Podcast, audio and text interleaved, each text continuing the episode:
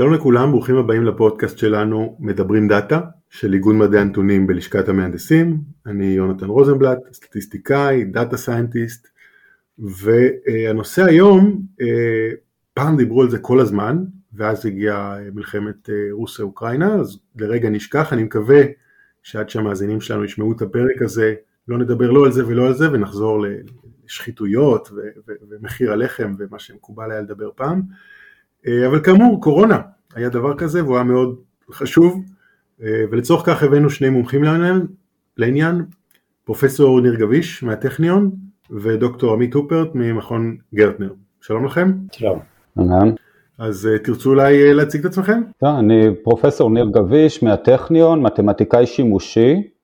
עד הקורונה, BC, before קורונה, התעסקתי עם אה, הרבה תחומים אחרים, אה, התעסקתי עם אלקטרודינמיקה, גם במכשירים אלקטרוכימיים, גם בתאים ביולוגיים, טענות יונים, אה, תורת החומרים, תורת המכרזים, היו לי איזשהו סט כזה של נושאי מחקר. הקורונה שאבה אותי לתוך הנושא של מידון של קורונה, בהתחלה התחלתי בצורה קצת יותר עצמאית, אחרי זה חברתי לגרטנר ומאז אני עובד איתם די באינטנסיביות על המידון של אה, אמ, אותם מודלים של קורונה. אני עמית אופרט אה, ממכון גרטנר, אמ, אני חושב שבערך משנת 2000 אני מתעניין במידול מתמטי וסטטיסטי של אה, מגפות, אה, וכאחד שהתעסק במגפות לפני הקורונה, איכשהו הייתי במקום, נקרא לו, לא יודע אם לקרוא לו המקום הנכון, אה, הייתי ליד מקבלי ההחלטות שזה התחיל, וככה האנשים של הקבוצה שלי ואנשים נוספים ש... התגייסו לעזור לנו, וזה הרבה אנשים שנדבר על זה בהמשך, אה, כולל ניר. אה, יצרנו קבוצה שמנסה לסייע למדינת ישראל להתמודד יותר טוב עם הקורונה. אוקיי, okay, אז uh, uh, עבור מי שלא יודע, אם תוכל להגיד כמה מילים מה זה מכון גרטנר, ואיזה מגפות העסיקו אותנו בכלל? פוליו, מה, מה עוד נשאר? אז, אז מכון גרטנר הוא מכון שנועד לעשות שני דברים, אחד זה לחקור אפידמיולוגיה, שאפידמיולוגיה זה בעצם מחלות, יש מחלות כרוניות ויש מחלות מדבקות, אז מגפות נכנס לתחת מחלות מדבקות, שמה שמעניין במחלות מדבקות זה שכל חולה הוא גורם סיכון לחולה הבא, שבן אדם מדביק בן אדם. הדבר השני שמכון גרטנר אה, עושה, הוא אמור אה, לסייע למדינה לתכנן מדיניות בריאות, וזה המקרו שכאילו באמת איך, איך חושבים על משהו ברמת מדינה ואיך איך מתנהלים אה, מול, אה, זה יכול להיות מגפות כמו קורונה, מדבקות, זה יכול להיות גם משהו כמו עישון או סרטן או השמנת יתר וכו'. כמו המפא"ת של משרד הבריאות או איזה זרוע מחקר של משרד הבריאות? ברמת העיקרון אה, כן. אוקיי. Okay. אז אה, טוב, תודה לכם שהצטרפתם. אה, כאמור, הנושא היום הוא קורונה, בפרט, אה, כן, יש הרבה הרבה היבטים לעניין הזה, אבל בעיקר איך אנחנו יודעים האם המגפה מתפרצת או בנסיגה, שאלה שכאמור דורשת הרבה דאטה ומידול. אז בשביל להניח טיפה את הקרקע, בעצם אנחנו מסתכלים על מספר המאומתים או מספר החולים בכל רגע נתון, זה סדרה איטית, נכון? ו... סדרות איטיות יש הרבה כלים לנתח אותם, אה, אה, כלומר סדרה איטית עם קורלציה, לא, לא רעש לבן, אז אה, אם התחנכתי כמהנדס חשמל אולי אני אוהב להניח סטציונריות ולהסתכל על הספקטרום, אם התחנכתי כסטטיסטיקאי אני אולי ארצה להניח איזה אוטורגרסיה ולהסתכל על, ה, על ההתקדמות, על מקדמי האוטורגרסיה, אבל אלו לא בדיוק המודלים הפופולריים היום, הנושא שלנו היום הוא מודלים מסוג SIR שתכף נרחיב עליהם, שאני חושב אה, נופלים למחלקה של state space, נכון? שבהם יש איזה תהליך רקע שהוא מתקדם בזמן ובכל מצב מגיעים אלינו תצפיות חדשות, אבל כאמור אני קצת רחוק מאזור הנוחות שלי אז אולי באמת אה, אני אעביר את השרביט אה, לניר ועמית מה עם המחלקת המודלים הזאת ומה זה אותו R, מקדם הדבקה שנהיה כל כך שגור בתקשורת? אז SIR זה מודל שבעצם מסתכן על האוכלוסייה או על כל פרט באוכלוסייה כשייך לאחת המחלקות הבאות, S שזה susceptible, מועדים, כאלה שעוד לא נחשפו ויכולים להידבק, I שזה infected, ויותר חשוב infectious, כאלה שיכולים להידבק ולהדביק, ו-recovered שזה מחנימים והם בעצם קצת יוצאים מהמשחק. ומה שהמודל עושה הוא יותר אה, מטפל במעבר הזה בין המצבים, אה, מתי אתה נדבק, מה אתה צריך כדי להידבק, מן הסתם זה, זה תלוי בשכיחות של ה-infected אה, באוכלוסייה, תוך כמה זמן אתה עובר ל-recovered וכן הלאה. עכשיו, כשבונים את המשוואות, זה, זה יוצא מודל ODE מאוד פשוט, כשבונים את המשוואות ועושים את התהליך הראשוני, קופץ מתוכו פרמטר אחד שהוא R0, מקדם ההדבקה הבסיסי. הפרמטר הזה אומר כמה אנשים נדבקים במהלך מחנה של אה, פרט מסוים. כלומר, מרגע שהוא נדבק עד הרגע שהוא מפסיק להדביק והופך להיות recovered. והפרמטר הזה שולט כמעט בהכל, הוא, הוא ברמה הראשונית נותן את כל האינדיקציה שצריך המגפה. אם R0 גדול מ-1 אז המגפה מתפשטת, אם הוא קטן מ-1 היא דועכת. גם במודלים היותר מורכבים שאנחנו משתמשים בהם, ש... שמכניסים כבר סטטוס חיסוני וכל מיני waning וכל מיני סטרטיפיקציות לפי גיל ולפי אה, אינדיקטורים אחרים, גם אז יש כל מיני פרמטרים שזזים ימינה-שמאלה ובסופו של דבר ה-R0 שיוצא, המקדם ההדבקה האפקטיבי, או מקדם ההדבקה שיוצא אה, כתוצאה מהמודל, נותן את האינדיקציה הכי טובה למה קורה. אז אה, זה אחד הפרמטרים הראשונים שמסתכלים עליהם. אני, אני אוסיף שני, שני דברים אולי מעניינים. אחד, ש-R0, כמו שניר אמר בעולם, בעולם האמיתי, זה כמה אנשים בן אדם מדביק באוכלוסייה שכולה מועדת או עלילה. אבל בעולם המודלים כבר R0 הוא תלוי מודל, תבנה מודל אחר, אז ה-R0 שלך הוא קומבינציה אחרת של הפרמטרים. וזה מאוד מאוד חשוב לזכור, כי למשל אנשים שונים יכולים לפתח מודלים שונים, להתאים אותם לדאטה ולקבל R0ים שונים. זה משהו שצריך לזכור. ו- ודבר שני, יש, אם תסתכלו, רוב המדינות לא כל כך משתמשות ב-R0 כפרמטר, ואם אנשים יש להם זיכרון טוב, אז גם בארץ בהתחלת המגפה אה, כל הזמן דיברו על קצב הגידול האקספוננציאלי של, של המגפה. אבל למגפה השלב הראשון שלה הוא בקירוב טוב באמת גידול אקספוננציאלי. אחרי זה יש איזושהי אה, האטה בקצב גידול בגלל, באופן טבעי זה בגלל שכמות המועדים הולכת ויורדת, אז יש התמתנות.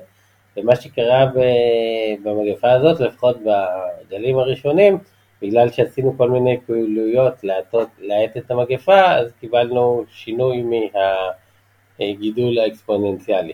אבל היתרון, כמו שניר אמר, של R, הוא פרמטר סף. אם הוא גדול מאחד אנחנו מתפשטים, שווה לאחד אנחנו יציבים, קטן מאחד מתכווצים. ולכן לקח, זה העבודות, המשימות הראשונות שלקח לנו די הרבה זמן להצליח, זה לשכנע את מקבלי ההחלטות ש-R הוא הפרמטר הנכון להשתמש בו בכדי אה, לעקוב אחרי המגפה. אז, אז היום בישראל זה נראה כאילו מובן מאליו, אבל אם תסתכלו, רוב המדינות לא, באמת לא משתמשות ב-R. R זה חיי יותר של מתמטיקאים מאשר של נגיד אפידמיולוגים. רגע, אז אתה תכף תסביר לי מה מקבלי החלטות, מה הגודל שהם אהבו, אה, די מרשים אגב, שבאמת מתנהלים דיונים כאלה טכניים ברמות האלה, אבל אה, כמה שאלות לפני זה. אז קודם כל, האינטואיציה ש, שניר הציע טובה לי, כלומר, R זה מספר אנשים שאדם ידביק בתקופת המחלה שלו, זה הגיוני, אם זה גדול מאחד אנחנו בשלב התפרצות, ואם זה קטן מאחד אנחנו בשלב דעיכה, אגב, קצב ילודה או כל קצב אחר. ממה שאמרת אה, עמית אני מבין שאולי הפרשנות הזאת של R היא נכונה לגרסה הפשוטה של ה-SIR, וככל שאני משכלל אותו אני צריך להיות יותר יצירתי בלמצוא מה בדיוק המקבילה במודל שהגיתי. אני הבנתי נכון את ההערה? אולי אני אחדד לך את זה, כי, יש אנשים שמדברים על R לפי מגזר או R לפי גיל, אז בוא נגיד R לפי גיל, זה משהו מאוד לא נכון, כי זה לא שאני מדביק רק את בני החמישים, נכון? אני גם יכול להדביק את הילדים שלי ואני יכול גם להדביק את ההורים שלי. אז אני לא, לא יכול לעשות את R בקונוטציה רק של גיל. אז במגזר אולי זה ככה היה טוב, אבל נגיד אם כבר אה, שמעתי על אנשים שרצו לחשב R ברמת השכונה, אז אה, בתור בן אדם אה, לא הכי חברותי, לא, לא כל כך מדבר עם אנשים בשכונה שלי, כן? אז כאילו אני כנראה לא אדביק יותר מדי אנשים בשכונה שלי, אז, אז, אז הקונוטציה של, של, של לעשות את הדברים האלה היא לא, היא, היא לא תמיד נכונה. אתה אומר, אם אני עושה מודל ברמת תת קבוצה, אני צריך להזכיר לעצמי שכל תת קבוצה מדברת עם אחרות, אז איכשהו צריך לעשות אגרגציה. כן. אוקיי, הגיוני. אז, אז נגיד שאתה עושה את זה לפי קבוצה, קבוצות גיל, אז, אז ה-R אה, מיוצג על ידי איזה שהם אה, ה-next generation matrix שלו, ובסוף זה, זה איפשהו הערכים העצמיים שם שולטים בגודל שלו. כן, אה, אם, אם נכנסים לזה טכנית, אבל בסוף R בעולם שלנו של, של המודלים הוא תלוי מודל, כן? הגיוני. וככל שיש מודל יותר מורכב, יותר, כמובן יותר מורכב לחשב, בדרך כלל יותר מורכב לחשב את ה... מה זה, זה הח, החישוב של R הוא תלוי מודל, אבל זה, ההגדרה נשארת אותה הגדרה, זה לא משהו שרירותי. ואז יש עוד דבר, זה R0, אנחנו מדברים פה במגפה ב-RT, כי R0 זה בשלב שכולם עלילים או מועדים. ולאט לאט במגפה אנשים נדבקים ונהיים חסינים, אז ה-R הזה משתנה עם הזמן. כלומר הגודל שמדווח לתקשורת זה משהו שאני אמצא תחת השם RT במודלים. כן, בטיפ. כן. אבל רגע, יש לי, יש לי כמה שאלות שצברתי לאורך הזה, תרשו לי. אה, קודם כל, אה, אמרת ניר, ODE, משוואות דיפרנציאליות, כלומר, האם, האם זה מודל דטרמיניסטי, לא סטוכסטי? אה, האם הוא נופל למחלקת ה-Hidden Markov בעצם, שזה, אתה יודע, שרשרת מרקוב בשלושה מצבים, והאם הוא גם, אתה יודע, תכל'ס נורא הגיוני, יש תתי קבוצות, כל אחת מדביקה את השנייה, אם אנחנו פוגשים את המודלים האלה בתחומים אחרים שהם לא אפידמיולוגיה. טוב, קודם כל מבחינת ההסתברות וכו', אה, אפשר להתחיל ממודל יותר הסתברותי, כלומר ש... שבכל אה, שנב או כל איזושהי יחידת זמן יש איזושהי הסתברות, אה, איזושהי התפלגות נגיד פואסונית, להדביק ככה וככה אנשים. תלוי כמובן בממוצע או בשכיחות של הנדבקים באוכלוסייה, ואז אתה, אתה מקבל איזושהי סטטיסטיקה, וכשאתה מסתכל על הממוצע שלה, אתה מקבל את ה-SIR. אז אפשר לעשות את כל הטרייס ההסתברותי הזה, ובסוף להגיע ל-SIR אה, בממוצע, שאתה, שאתה עוקב אחרי המין. אז זה יושב שם אה, under the hood. יש, יש תיאוריה שלמה של איך, איך לעבור בין בין מודלים, נקרא לזה סטוכסטיים לדטרמיניסטיים, ולכל כזה דבר יש, המודל הסטוכסטי בעיקר חשוב בשלבים הראשונים והאחרונים של מגפה. יש לך מספרים ענקיים כמו עכשיו של 7,000-8,000 נדבקים ביום, כן, אז, אז אתה יכול להגיד שה-ODE אה, תופס את הדינמיקה בצורה מאוד מאוד טובה. אז אתה אומר, במהות התהליך הוא סטוכסטי, אבל כשאתה עוסק במספרים גדולים, אז בכל תקופה חוקי מספרים גדולים נכנסים לפעולה, ואתה יכול באותה מידה לחקור את התהליך הדטרמיניסטי, את המשוואה הדיפרנציאלית. הבנתי נכון? אני, אני חושב שיש למגפה שלבים, בשלב הראשוני של ההתפרצות הדברים הסטוכסטיים מאוד משפיעים, אתה יודע, היה לך איזה סופר ספרדר אחד שהדביק 20 במקום 2, אז, אז, אז המגפה המריאה הרבה יותר מהר. כן?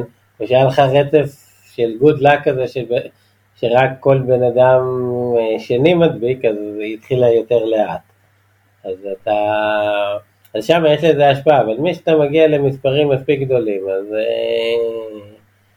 אה, אז יש תיאוריה שלמה למה ODs למשל עובדים בפיזיקה, זה פחות או יותר די דומה. נקרא גבול התרמודינמי אם אני זוכר נכון. כן, בדיוק. כן, בדיוק זה. אם אני לוקח ריאניזציות, כלומר אני לוקח סימולציה סטוקסטית, ומתחיל להריץ אותה, אה, להריץ מגפה, לראות איך היא מתפתחת, אז בדרך כלל רואים שזמן תחילת המגפה משתנה, אבל ברגע שהמגפה מתפרצת אתה מקבל את אותו סט, שהוא אה, לצורך העניין גאוסיאן, שמאפיין את העקום של המגפות. אז אה, זה יותר התזמונים ש, שזזים בגלל הסטוקסטיות. אני, אני חושב שלפחות אנחנו חושבים על זה, על SIR יותר כפרמוורק.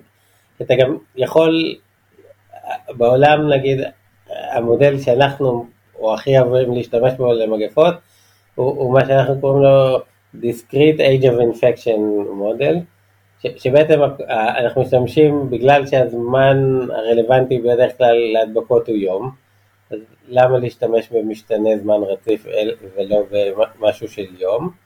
ואז זה נותן לך הרבה גמישות, ואז נורא קל למשל להכניס את, את, את הקטע הסטוכסטי, נכון? אתה לא יכול, במקום להשתמש ברייט, אתה יכול להשתמש או, ב, או, או במשהו בינומי, או בפואסוני, או בנגטיב בינומי, אה, כאילו, תלוי, מה, תלוי איזה פיצ'ר אתה רוצה להשתמש בו.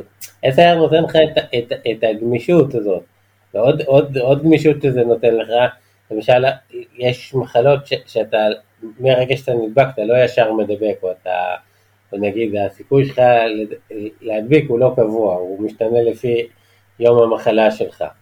אז, אז ברגע שאתה עושה את הגרסה הדיסקריטית הזאת, אז נורא קל להכניס את זה פנימה. כן, אתה עוקב לכל בן אדם איזה יום מחלה הוא נמצא, ואז אתה עושה זה או או כרהיט או כמשתנה סטוכסטי ש, שהפרמטר הוא תלוי יום. אה, ואז זה נותן לך גמישות. אה, ואני חושב עוד פעם, זה מתכנס לפילוסופיה של, שלי, ואני חושב, אבל אני רק מייצג אותה, אני חושב שרוב המודליסטים חושבים בצורה דומה, שהפרטים של המודל צריכים להיגזר מה, מהתופעה, מהדומיין, כן? ואתה רוצה framework שתהיה משהו יותר גמישה כדי שתוכל אה, להתאים את המודל שלך הכי טוב שיש, נקרא לזה במקרה שלנו, לאפידמיולוגיה של המחלה. אם הבנתי אותך נכון, אתה אומר SIR, אה, נגיד בגרסתו הפשוטה של אה, Susceptible Infected Recovered, הוא עקבי מה שאנחנו יודעים על מחלות, אדם מדביק אדם וזה, אה, כלומר זה מודל שאתה יכול לפרש, להבדיל אולי מגישה אוטו-רגרסיבית או, או, או, או כלים אחרים מ signal processing, שייתנו לך תחזיות בזמן, אבל אתה לא יכול לפרש אותם בהקשר של עולם התוכן שלך, הבנתי נכון? אז הפיזיקאים קוראים לזה מודל מכניסטי. כי כאילו, כמו ממכניקה, שאתה מכניס את התהליך. אבל גם על המודל המכניסטי, ונדבר על זה בהמשך, מעל זה בדרך כלל יש לנו מה שאנחנו קוראים לו observational model, שהוא בעצם צריך לקשר את הדאטה למודל, ושם אנחנו מכניסים מודל סטטיסטי, שצריך לתאר את איך הדאטה נאסף וכו', ואת השונות בדאטה. כן? אז מעל, מעל המודל המתמטי יושב עוד מודל סטטיסטי. אוקיי, okay, אני, אני רוצה שתסבירו לי אה, מה הנתונים בעצם שנכנסים ואיך נעשה ה fitting או ה learning בשפת זה, אבל קודם, אה, האם אנחנו פוגשים את המודלים האלה גם בתחומים אחרים? התשובה הקצרה היא כן, בסוף אה, מודל של התפשטות מגפות דומה להתפשטות של שמועות, להתפשטות של אינפורמציה, מודלים בשיווק, אה, כל הדברים האלה הם, הם, אה, הם בתחום מאוד חופף, שאחד מעביר לשני מידע ויש איזושהי פרופוגציה כזאת. אז כן, יש כל מיני עבודות בתחומים האלה שהם עם מודלים מאוד מאוד דומים. זאת אומרת, בשיווק, אדם מספר לאדם על מוצר, אז הוא הדביק אותו. זה, זה כל מיני ורסיות סביב זה, שם אה, אולי יש את מודרן באס, אבל השפה, המכניזמים הם דומים, ואז המודרנים גם יכולים להתחיל לדבר אחד עם השני. זה בשיווק, אני מניח שבסייבר אה, מחשב מדביק מחשב בווירוס? יש את הדוגמה הקלאסית, אני חושב זה מאמר של, של אנשים בבר אילן משנות סוף שנות ה-90, תחילת שנות ה-2000, אני חושב שזה הבלין וראובן כהן, שהם יסתכלו על זה במחשב, איך, איך ברשת הכי טוב לחסן. בהנחה שיש לך רשת שאתה לא, לא יודע בדיוק מי הסופר ספרדרס וכולי, זה היה להם רעיון מאוד נחמד, שקח את החיסון, תיתן אותו לאנשים ברנדום, ותגיד לכל בן אדם לא להתחסן, אלא להעביר אותו לבן אדם הבא. אז ההסתברות שלך להגיע לאנשים המקושרים מאוד גבוהה על ידי, מעבר, על ידי המעבר הזה, והם אלה שצריכים להתחסן. השתמשו בעצם במודל היער בשביל לנתח את האפקטיביות של מדיניות החיסון שהם הגו. כן. אז, אז הם, הם כתבו את המאמר על, על, על רשת מחשבים, אבל הם גם דיברו על זה שזה אפליקטיבי לחיסון, לחיסון בזמן מגפה, כן? אחרי זה אתה יכול לדון האם זה באמת אתי, פרקטי, לעשות כזה דבר בזמן מגפה, ורוב הרעיונות של, של, של, של אנשים תלושים כמונו, אה, קשה ליישם אותם, כן? אבל uh, הרעיון כרעיון הוא מאוד יפה בעיניי לפחות. האמת כן, רק שלמחשבים אין באמת ועדות הלסינקי. וגם הם לא צריכים להזריק את זה. לא כל חיסון עובר בזריקה, זה יכול להיות uh, מנטוס. בואו נחזור ל-SIR ולקורונה, מה בעצם הנתונים ואיך נעשה ה fitting? אז בואו ניתן עוד רקע אולי על המודל שאנחנו משתמשים בו, כי אנחנו לא ממש משתמשים ב-SIR, אה, אנחנו לוקחים את ה framework של SIR ומעבים אותה. אז יש לנו את אותו SI ו-R, אבל אותו דבר צריך לשכפל לכל סטטוס חיסוני, אז יש לנו Vaccinated ו-Vaccinated Infected ו-Boosted, וכל סטטוס חיסוני יש את השרשרת SIRית שלו. על זה אנחנו גם מכניסים את ה-Age of Infection, כלומר אכפת לנו אם בן אדם נדבק אתמול או שלשום או, או לפני שבוע, אז במקום I, תחשוב על איזה וקטור כזה של מצבים של I, שעוקבים אחרי זמן המחנה. אה, אותו דבר עם החיסונים, בגלל שיש דעיכת חיסון, אנחנו צריכים לדעת לא רק שהוא יתחסן, אלא מתי הוא יתחסן. ועל הדבר הזה גם ממבישים אה, קבוצות גיל, כי הרי 0 עד 9 מתנהגים מאוד שונה מ-60 עד 69, גם מבחינת האינטראקציות שלהם אחת עם השנייה, גם מבחינת הסיכונים ו- וכן הלאה. אז, אז אנחנו, זה SIR על סטרואידים הסיפור הזה. עכשיו הדאטה שנכנס פנימה הוא כזה, יש לנו את המאומתים, אז אנחנו, בגלל שהמודל מסתכם פר אה, שכבות גיל ופר סטטוס חיסוני, אנחנו צריכים את אותו דאטה כדי לעשות את ההתאמות האלה. אז אנחנו לוקחים דאטה של מאומתים פר סטטוס חיסוני פר קבוצות גיל, אנחנו לוקחים דאטה של אה, חולים קשים עם אותה רזולוציה, ו... וזה בעצם הדאטה שמחיין את המודל, חוץ מעוד אי אלו פרמטרים שנכנסים פנימה. אני צריך לדעת אם עכשיו נדבקתי, כמה אני מדבק, זה תלוי בזמן, לצורך העניין ביום הראשון אני כמעט לא מדבק אחרי ההדבקה, אחרי זה ביום השני אני הרבה יותר מדבק, ביום השלישי אולי מגיע לשיא, ואז מתחילה איזו ירידה. יש איזה פרופיל כזה של אה, אה, הסתברות ההדבקה ביחס לזמן ההדבקה. ו- ו- וזה אחד הפרמטרים שאנחנו צריכים להכניס למודל. אז יש לנו אוסף כאלה שהם פרמטרים. מתחילים הדבר הכי בסיסי זה האינטראקציות בתור, בין, בין שכבות הגיל באוכלוסייה. כי אם יש לנו שכבות לפי קבוצות גיל, אז אנחנו עכשיו צריכים לענות על שאלות כמו כמה אנשים בני 50 עד 54, מישהו בין 30 עד 39 פוגש ביום. אז פתאום נוצר, נוצר איזה מטריצה שם פרמטרים כאלה שצריך איכשהו להכנס, ולהכנס או בג'אן, כן, במשהו איכותי, שיוכל ממש אה, אה, לשמש אה, לאאוטפוט איכותי. יש עבודות מהעולם שממפות את זה עם קסטומיזציה לישראל, ואנחנו לוקחים מהעבודות האלה יחד עם נתונים מגוגל מוביליטי, יש שם פרויקט בפני עצמו כדי להכנס את הנתונים האלה. סט שני של נתונים זה נתונים על המגפה עצמה, על המחנה עצמה, בן אדם נדבק, מה הסיכוי שהוא ידביק מישהו אחר? יום אחרי שהוא נדבק, יומיים אחרי שהוא נדבק, שלושה ימים אחרי שהוא נדבק וכן הלאה. זה כמובן איזשהו פרופיל שמשתנה בזמן, מגיעים לצורך העניין לשיא אחרי שלושה ימים ומשם יש איזושהי דעיכה וצריך למדל את זה כדי uh, לעקוב בצורה נכונה אחרי ה... אחרי כל התפשטות המגפה, ובייחוד שיש איזושהי מדיניות של אה, בידודים וכן הלאה. וסט שישי של פרמטרים זה פרמטרים חופשיים כאלה שכבר הרבה הרבה יותר קשה אה, להסיק אותם מתוך פרמטרים או ניסויים חיצוניים. אה, לדוגמה, אה, מה הסיכוי להדבקה פר מגע. אז זה, זה, זה משהו שאנחנו בעצם עושים לו fitting מתוך הדאטה. מה זה הדאטה שאנחנו עושים לו fitting? בגלל שהמודל מחולק לפי שכבות גיל, ובתוך כל שכבת גיל יש לנו סטטוס חיסוני, חוסן, אה, מבוסתר וכן הלאה, אז אנחנו לוקחים את, אותו, את אותה רמת רזולוציה של נתוני מאומתים ונתוני קשים, ואיתה מתאימים אה, את הפרמטרים החופשיים.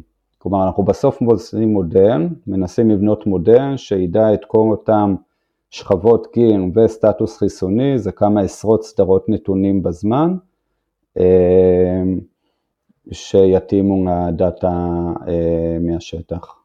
זה מעניין, אני מודה, חשבתי שכל העסק נעמד מהנתונים שלנו, אבל אתה אומר לא, אה, יש פה מאפיינים חברתיים של קשרים בין שכבות גיל, מביאים מבחוץ, תכונות ההדבקה של המחלה הן לא ייחודיות לישראל, אין סיבה לא להביא אותן מבחוץ, ואז נשאר מספר לא גדול של פרמטרים חופשיים שלהם אנחנו עושים fitting ספציפי למאפייני ישראל, האם הבנתי נכון? רק טיפה נחדד ש, שדווקא בישראל, בגלל מערכת ניטור באמת אולי אחת הטובות בעולם, אז דו, דווקא לנו יש נתונים שעוזרים לשאר העולם. אה, למשל, את ה-age of infection שניר דיבר עליו, אז אנחנו מודדים ממה שנקרא serial interval, שזה הזמן בין שאתה נדבק עד שאתה מדביק. ואז מה שעושים, לוקחים שלישיות, בן אדם שהדביק בן אדם שהדביק בן אדם מחקירות אפידמיולוגיות, ומשם אתה יכול לאמוד את ה-serial interval. ישראל היא אחת המדינות היחידות שיש מספיק נתונים כדי לאמוד serial interval. אוקיי, okay. זאת אומרת, זה כן מגיע מישראל, פשוט נחקר במקום אחר בישראל במועד אחר בישראל ולצורך ה-SIR שלנו או הסימולציה זה, זה פלאגין. כן, זה כאילו דאטה סט נקרא לזה אחר. אני חושב עוד פעם, אם, אם חושבים על זה, באמת מגפה זה משהו מאוד מאוד מורכב. כמו שאתה אומר, זה, זה, אתה צריך, יש לך את האינטראקציה של, כדי שתהיה הדבקה, בן אדם צריך לפגוש בן אדם. אתה צריך איזושהי מטריצת אינטראקציות בין אנשים. אז אתה יכול לנסות אה, להשיג אותה מכל מיני מקומות, ואני אתן כמה דוגמאות. אז הקלאסיקה ב-2008, אם אני לא טועה, באירופה עשו סקרים שבדקו כמה אנשים בגילאים שונים פוגשים אנשים אה, בגיל שלהם ובין גילאים, כן? עמדו, בקיצור עשו איזה סקר מאוד גדול, כדי לאמוד את המטריצה הזאת במספר מדינות שישראל לא הייתה אחת מהן. אז אתה יכול לקחת את המטריצה הזאת ולעשות לה תיקונים אה, שתתאים לדמוגרפיה הישראלית. אבל זה לא, א', זה לא בהכרח נכון, כי יכול להיות שאצלנו דברים הם, הם שונים. כשאתה מסתכל על השונויות בין המדינות אין, אין, אין הבדל גדול. אבל, אבל ראינו לפחות שבגלים מסוימים בישראל המטריצה הזאת הייתה מאוד מאוד רחוקה מה, מלתאר את המפגשים, המפגשים בישראל. תחשוב רק על, על משהו כמו סגר, שזה משנה את כל האינטראקציות שלך, כן? ואז, ואז אתה צריך לחשוב על דרכים אחרות לאמוד את זה. אז אפשר להשתמש בנתוני מוביליטי, או מטלפונים סלולריים, או אה, היום גוגל, אפל, כל החברות האלה מודדים את זה, יש כאלה שמשתמשים בקניות, בנתונים של קניות בכרטיסי אשראי כדי אה, להעריך כל מיני דברים כאלה. אז, אז שם אתה יכול להגיד שדאטה סיינס קלאסי יכול לשמש לאמוד כל מיני פרמטרים אה, שה, שהמודלים האלה צריכים. ככל שיש לך מודל יותר מורכב כמובן, ויש לו יותר פרמטרים והוא יותר רעב לדאטה, וזה דאטה הרבה פעמים שבכלל לא קשורה ל infection. אה, אתה, יכול לנסות גם, גם, גם לנסות לאמוד את המטריצות האלה מה infection, אבל, אה, עד המגפה התעסקנו בזה די הרבה ועם הצלחה בינונית, כן? שזה מאוד מאוד קשה לעשות.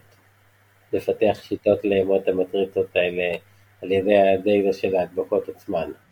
זאת אומרת, זה, זה מתחיל להיות כבר יותר מדי פרמטרים חופשיים על כמות הדאטה שיש לך? כן, וגם יש לך בעיות של אידנטיפיאביליות, כן? שאתה יכול לקבל יותר ממטריצה אה, אחת, ו... אה, אז אה, אם, את האמת שהבן אדם הכי טוב לדבר איתו זה איתי דטנר, אבל התעסקנו ביחד בזה לפחות חמש שנים בלנסות לאמוד מטריצות כאלה מדאטה. אתם המומחים שלי היום. עוד פעם, ככל שיש לך מודל יותר מורכב ויש לך יותר פרמטרים, יש, כאילו, בכל מודל ככה. מגפה, אמרתי לך בשיחה המכינה שנגיע לשלב שנצטרך לה, להגיד את הקלישה של בוקס של All models are wrong and some are useful. אז, אז אנחנו עושים איזה, איזה שהם קירובים. עכשיו, בגלל שאנחנו מנסים לתאר אה, תהליכים מאוד מאוד מורכבים, אה, אנחנו גם צריכים לחשוב על כל מיני סוגים של, של נתונים שיכולים לעזור לנו לאמוד את התהליכים האלה. אה, אני אקח, אני אתן לך דוגמה סביב מוביליטי. אז, אז, אז אה, אם, אם אתה מסתכל האם מוביליטי מסביר הדבקות, אז יש שלבים שהוא מסביר טוב ויש שלבים שהוא מסביר פחות טוב.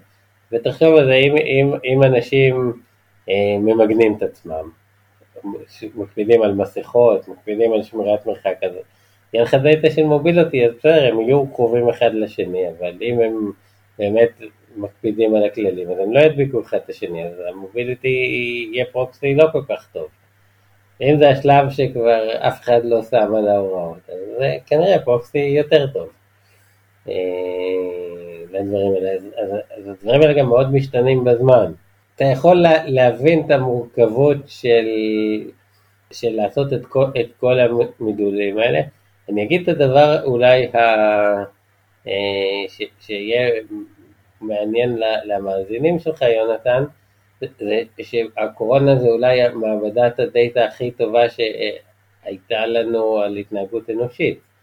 עכשיו יש לנו, אספנו המון המון נתונים שמאפיינים התנהגות אנושית כזו או אחרת, ותחת מצבים אה, שונים. עכשיו אה, שנים נוכל אה, לנסות לנתח את זה ולהביא את התובנות לעוד עולמות, לא לא רק למגפות. רגע, פה אני רוצה לעצור אותך. שכנעת אותי שזה מסובך, אני טבעתי כבר בכל השיקולים והפרטים, ואני עוד מרגיש בנוח עם התחום. אני כן רוצה מה שאתה עכשיו אומר מזמין את השאלה של פרטיות. אה, בעצם מניר אני מבין שספציפית ה-SIR לא צריך נתוני פרט, נכון? כי, כי כל מה שהוא נתוני פרט נחקר כבר בעבר ואתה מקבל את זה אולי כבר כפלאגינים ואתה צריך אה, נתונים אגרגטיביים באיזושהי רזולוציה. ה-SIR לא צריך נתוני פרט, אבל שוב, הפרמטרים צריכים, כלומר את ה-GTD, את ה-Generation Time או Serial Interval, מה שעמית דיבר, זה כבר יושב על נתוני פרט, זה יושב על חקירות אפידמיולוגיות, אבל זה, כלומר, אתה יודע, אתה יוצא מתוך המודל הקונקרטי, אתה, אתה חייב לבנות איזושהי מעטפת כבר שעושה שימוש בנתוני פרט. אז באיזשהו שלב היה שימוש בנתוני פרט, לצורך הקליברציה שעליה דיברת, זה, זה כבר נעשה וזה פרמטרים שאתה פשוט מציב. נכון. אבל מה שעמית אתה אומר, שצברנו המון המון מידע על התנהגות אנושית, שאחרי זה ישמש לנו במגפות הבאות. ועל זה אני רוצה לשאול, האם זה לא מעלה שאלות uh, של פרטיות, ואיך מתמודדים איתם? האם כל חוקר עכשיו יוכל לגשת לנתונים הללו אחרי התממה, או, או לא כל חוקר יכול לגשת?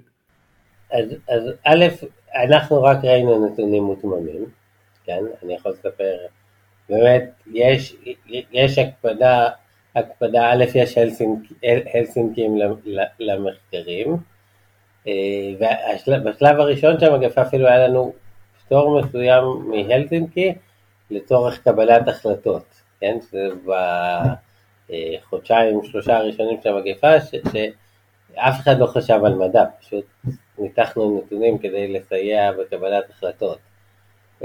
אבל גם שם עבדנו רק על נתונים מותממים, ותחת היינו חתומים על סודיות, והדאטה לא ישב אצלנו על המחשבים, הוא ישב על סרברים של משרד הבריאות, ועומד תחת תחת, תחת חוקים הרגולטוריים של מדינת ישראל בנושא הזה. אז אתה אומר, נאספו נתונים, הם מוגנים בשרתי משרד הבריאות וגישה, כמו כל גישה, בכפוף לחוק מאגרי מידע וחוק הגנת הפרטיות וכן הלאה וכן הלאה. כן. אוקיי, הרגעת אותי. ואז אתה יכול לחשוב על המתח הזה, בעיקר בהתחלה, שאתה אומר, שמעו, זה חיי אדם, צריך לפעול מהר. ואין לנו זמן להתמים ו... ולהתקשקש עם כל הבירוקרטיות של הדברים האלה. ו... אז יש לך מתח פה בין הזכות לחיים לזכות לפרטיות, שאני חושב שהציבור הרגיש את זה הכי חזק סביב המעקבים של, של השב"כ, שככה אמרו לבן אדם אם הוא נפגש עם אה, חולה מאומת או לא.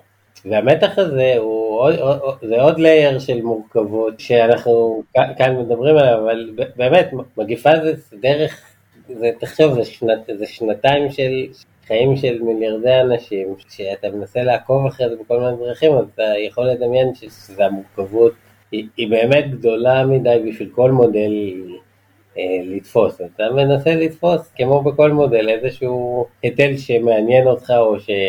אה, אמור לסייע לך לקבל החלטות מסוימות. כן, אז קודם כל זה, זה קצת אה, פרסומת לעצמי שפרטיות נושא שקרוב לבי ויוקדש לו פרק נפרד עם אנשי אה, הרשות להגנת הפרטיות ו, ו, וכן המתח הזה שאתה מצביע עליו הוא מתבקש, לעיתים אולי פרטיות זה לא מחיר גבוה לשלם בשביל להציל חיי אדם, לעיתים כן, זה כאמור פרק המשך שלנו. מה שאני רוצה לעשות עכשיו זה רגע לשים את, אה, את ה-SIR רגע על המדף ולציין יש לו גם מתחרים נכון? ובעצם אה, כשאני חוקר מגפה לעיתים השאלה היא איך תשפיע המדיניות שלי, לעיתים השאלה היא מה עומד לקרות עוד שבוע או עוד חודש ו, וזה לא אה, פטיש ש, שדופק כל מסמר נכון? אז האם תוכלו לתאר קצת את השאלות בעצם שעולות כשאתה חוקר כזאת מגפה ואיזה עוד כלים מתחרים יש שם בחוץ? אז אם נגיד אנחנו מתעניינים בכמה חולים קשים ייוותרו מהנדבקים שיש, אוקיי? אז אתה יכול, בוא נגיד שזה היה קבוע פחות או יותר, לכל גל, כל גל זה היה קצת שונה, אבל אה, נגיד זה היה קבוע לגל לצורך הדיון שלנו. אם אתה יודע כמה, את, את היחס אה, נדבקים לחולים קשים, ואתה יודע את הטיימסקיילס של מהדבקה לאימות ומאימות אה, לאשפוז ומאשפוז למחלה קשה.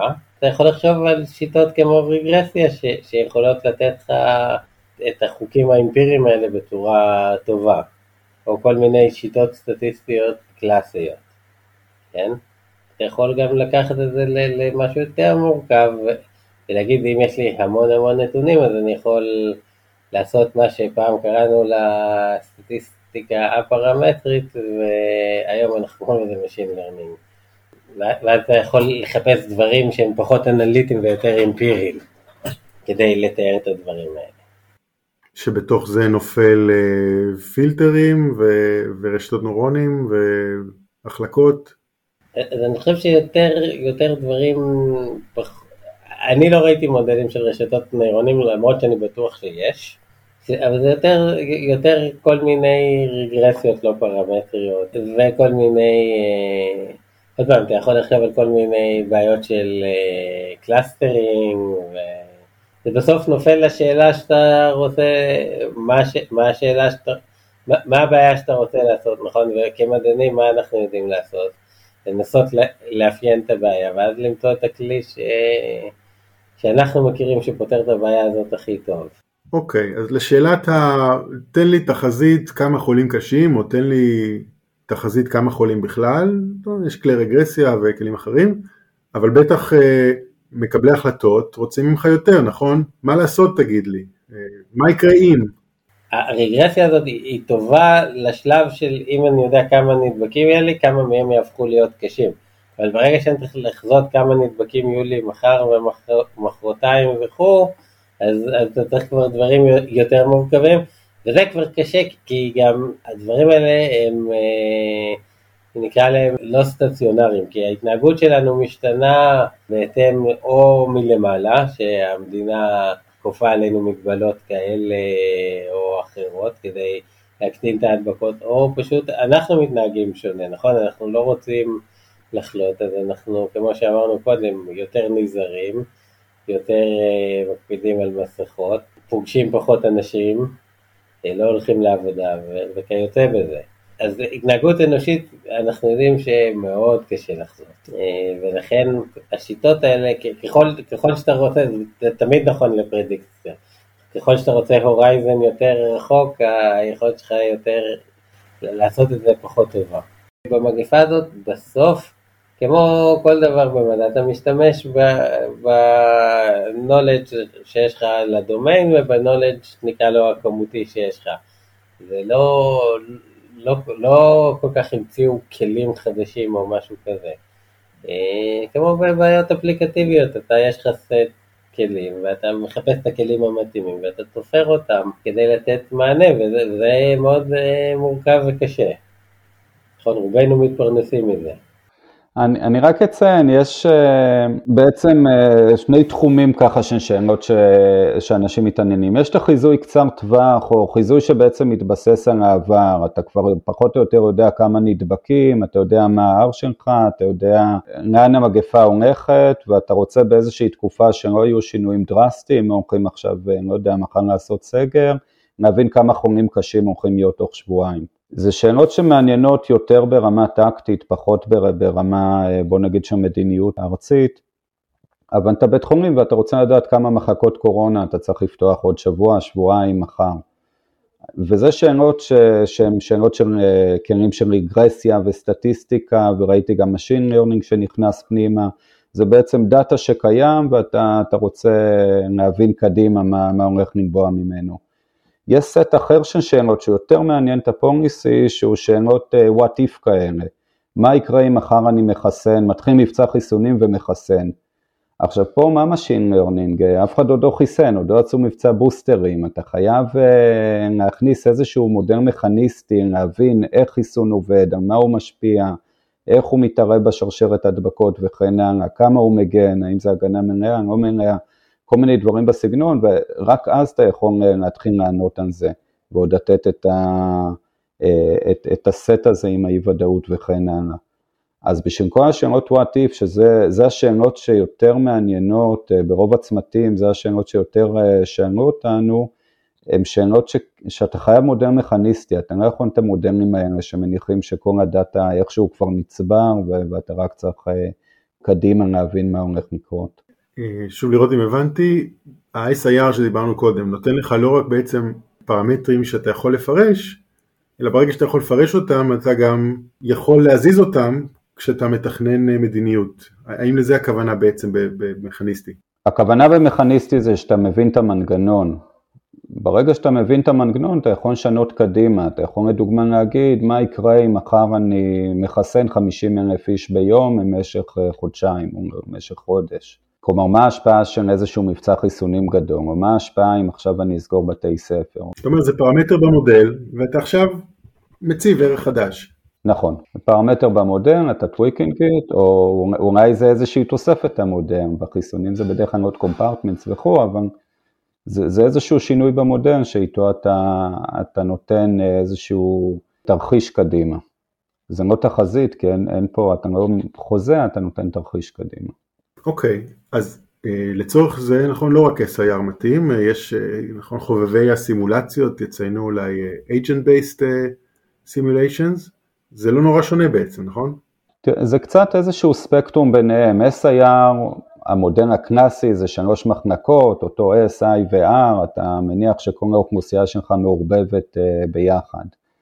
המודלים שאנחנו משתמשים בו זה כבר SIR עם סטרטיפיקציות, אז יש לנו את הקבוצות גיל ויש לנו את הסטטוס החיצוני, אנחנו בעצם כבר ב-40 קופסאות שונות שמדברות אחת עם השנייה, לא רק בשלוש, או 120 אם אני מכפיל בשלוש. אמ, ותחת זה אתה יכול לרדת עוד ועוד פרטים, אתה יכול בתוך, אה, בתוך אותה קופסה שמחוסנים בני 10 עד 19, נתחיל להיכנס למגזרים או, או נערים שונות ולתת יותר ויותר פרטים. בקצה של כל הפירוט הזה אתה מגיע ל-agent base, שזה ממש כבר יחידים שמסתובבים בעיר שלהם ויכולים להדביק אחרים. אז יש פה קצת איזה ספקטרום או איזשהו רצף של פירוט שאתה מכניס. עכשיו לעשות מודל ארצי עם agent based, כלומר שכל בן אדם אתה ממדל איפה הוא מסתובב, או סוכנים כאלה שמסתובבים ויכולים להדביק אחד את השני, לא כל כך עוזר, זה, זה, זה בעצם, אה, כי בגלל חוק המספרים גדולים וכו', אתה, אתה די מתכנס למשהו שנראה כמו SIR כזה. אז בדרך כלל לא עושים את זה. איפה שכן עושים את זה, זה במודלים מפורטים, שאתה רוצה להבין סיטואציה ספציפית, ואז הדיטיילס האלה חשובים. נגיד אתה רוצה למדל קמפוס, אני רוצה לקחת את הטכניון, יש אנשים שגרים במעונות ואנשים שבאים מבחוץ והם נפגשים בקפיטריות ונפגשים באולמות הרצאה, ואני עכשיו צריך להחליט האם אני דורש תו ירוק, עושה בדיקות של הטכניון עצמו, האם דיירי המעונות הולכים לעשות ככה וככה screening, איך אני מבודד וכו'. ושם אתה, אתה באמת צריך את ה details הטכניים האלה, של איפה אנשים נפגשים, מאיפה הם מגיעים, מה הקשרים הסוציאליים, שם יש איזשהו היגיון ממש לעקוב ברמת פרט, לעשות איזו סטטיסטיקה ברמת פרט. בתי אבות, בתי ספר, איזה שהם settings כאלה שאתה באמת רוצה להיכנס ל details ואתה גם שואל שאלות על ה details, האם, מה זה נותן לי לסגור קפיטריות, מה זה נותן לי, אה, לא יודע, לעשות אה, קפסולות בבתי ספר, מה זה נותן לי לבודד אותם בהסעות וכו' וכו'. ושם ה-agent based הוא, הוא קריטי כי ה-SIR הוא מאוד, מאוד קשה להכניס אליו פרטים כאלה. אז בעצם הספקטרום הזה שתיארת בקצה אחד שלו יש שלוש מחלקות, ה-SIR הקלאסי, בקצה השני שלו יש תשע מיליון מחלקות, נאמר במדינת ישראל, כל אדם הוא מחלקה, ויש uh, שאלות מדיניות שהן נוגעות לגברים בגיל 20 עד זה. אז שאלות מדיניות כזאת אתה לא צריך לחקור עם 9 מיליון קומפרטמנטס, נכון? מספיק לך. אה, ויש שאלות מדיניות שכן, אתה צריך לרדת לרמה מאוד מאוד נמוכה.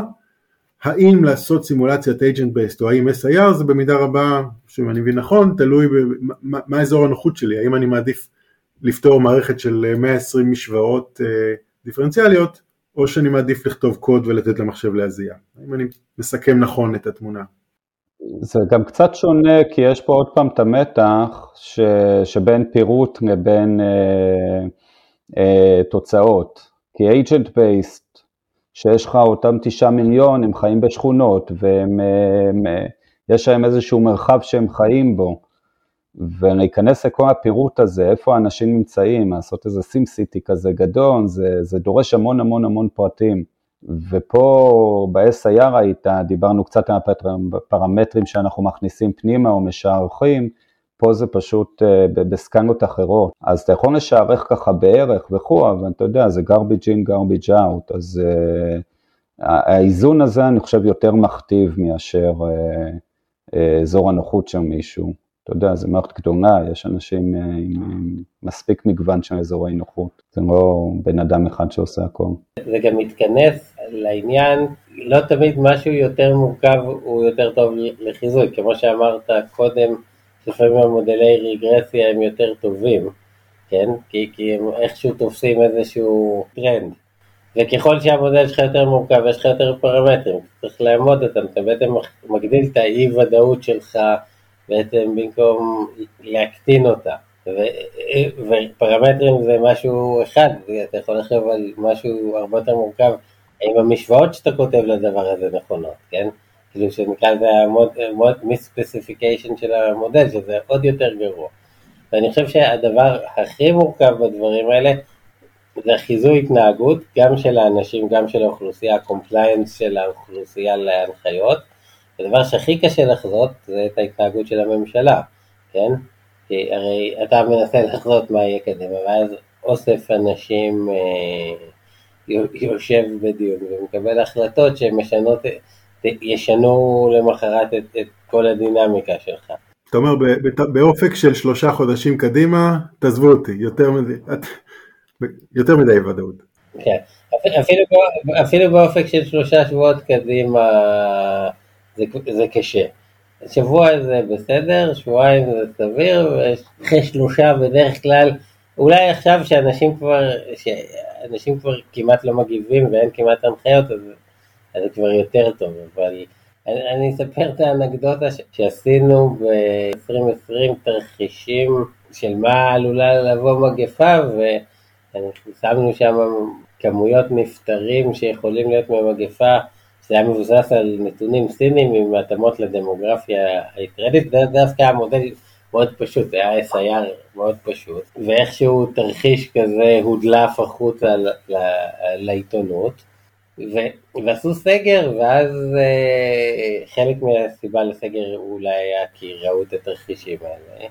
ואז העיתונאים התקיפו אותנו, איך אתם מדברים על, על עשרות אלפי אה, מתים שמתו מאה איש, לא, לא זוכר כמה. אז אנשים לא לקחו, העיתונאים לא חשבו שאולי בגלל הסגר אה, מנענו, אה, או מי שהטיל את הסגר מנע אה, את המשך ההתפשטות והתמותה.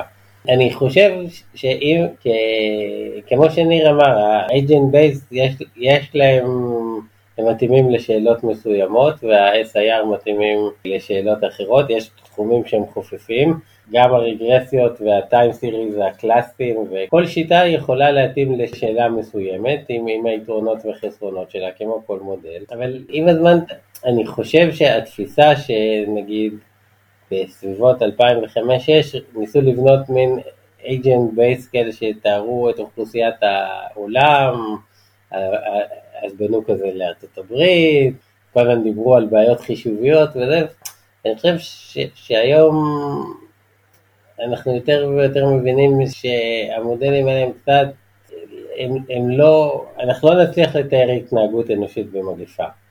אה, זה, זה פשוט בעיה מורכבת מדי, זה, זה לא שיש בעיה במודל, זה פשוט אה, ההתנהגות, ההתנהגות של אנשים במגפה היא, היא, היא מורכבת, היא גם מושפעת, כמו שאמרנו, מכל מיני דברים של אנשים, וגם, וגם הרגולציה שהמדינה שמה, שמה עליהם מלמעלה.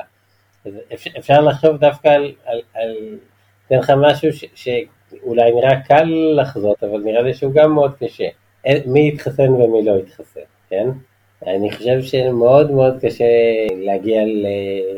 לדיוק של הדברים האלה. זה מאוד משתנה בין גלים, בסיטואציות, וזאת שאלה יחסית פשוטה, לעומת uh, התנהגות של בן אדם שהולך ופוגש בן אדם, בן אדם נוסף. או איך, אתה יכול לשאול את זה אחרת מהצד של מקבל ההחלטות, איך לגרום לאנשים להתחסן, להתחסן. אז, אז אל, אלה סוגים שונים של שאלות, ואז אתה יכול להסתכל, יש את השיטות הקלאסיות של הגיים פירי, של תורת המשחקים, ויש את השיטות של הכלכלה ההתנהגותית, וכל מיני אינסנטיב וזה, ואנחנו רואים שבסופו של דבר האוכלוסייה די מצפצפת על מה שהממשלה אומרת לה לעשות. אה, עם הזמן, כי נורא קשה לחיות תחת הגבלות כל כך הרבה זמן. בסדר, אז uh, האמת אחרי שלמדנו מה זה SIR וכלים מתחרים ואיך מנבאים ואיך uh, יועצים למדיניות, כמו כל פרק uh, מתעוררות uh, יותר שאלות ממה שענינו עליהן, אבל איפשהו צריך לסיים. אז אני אודה לכם, אני מקווה שנהנתם, אני מקווה שהמאזינים נהנו. ואני אזמין את כולם להאזין גם לפרק הבא של הפודקאסט שלנו מדברים דאטה. אז תודה רבה לכם. תודה רבה. תודה.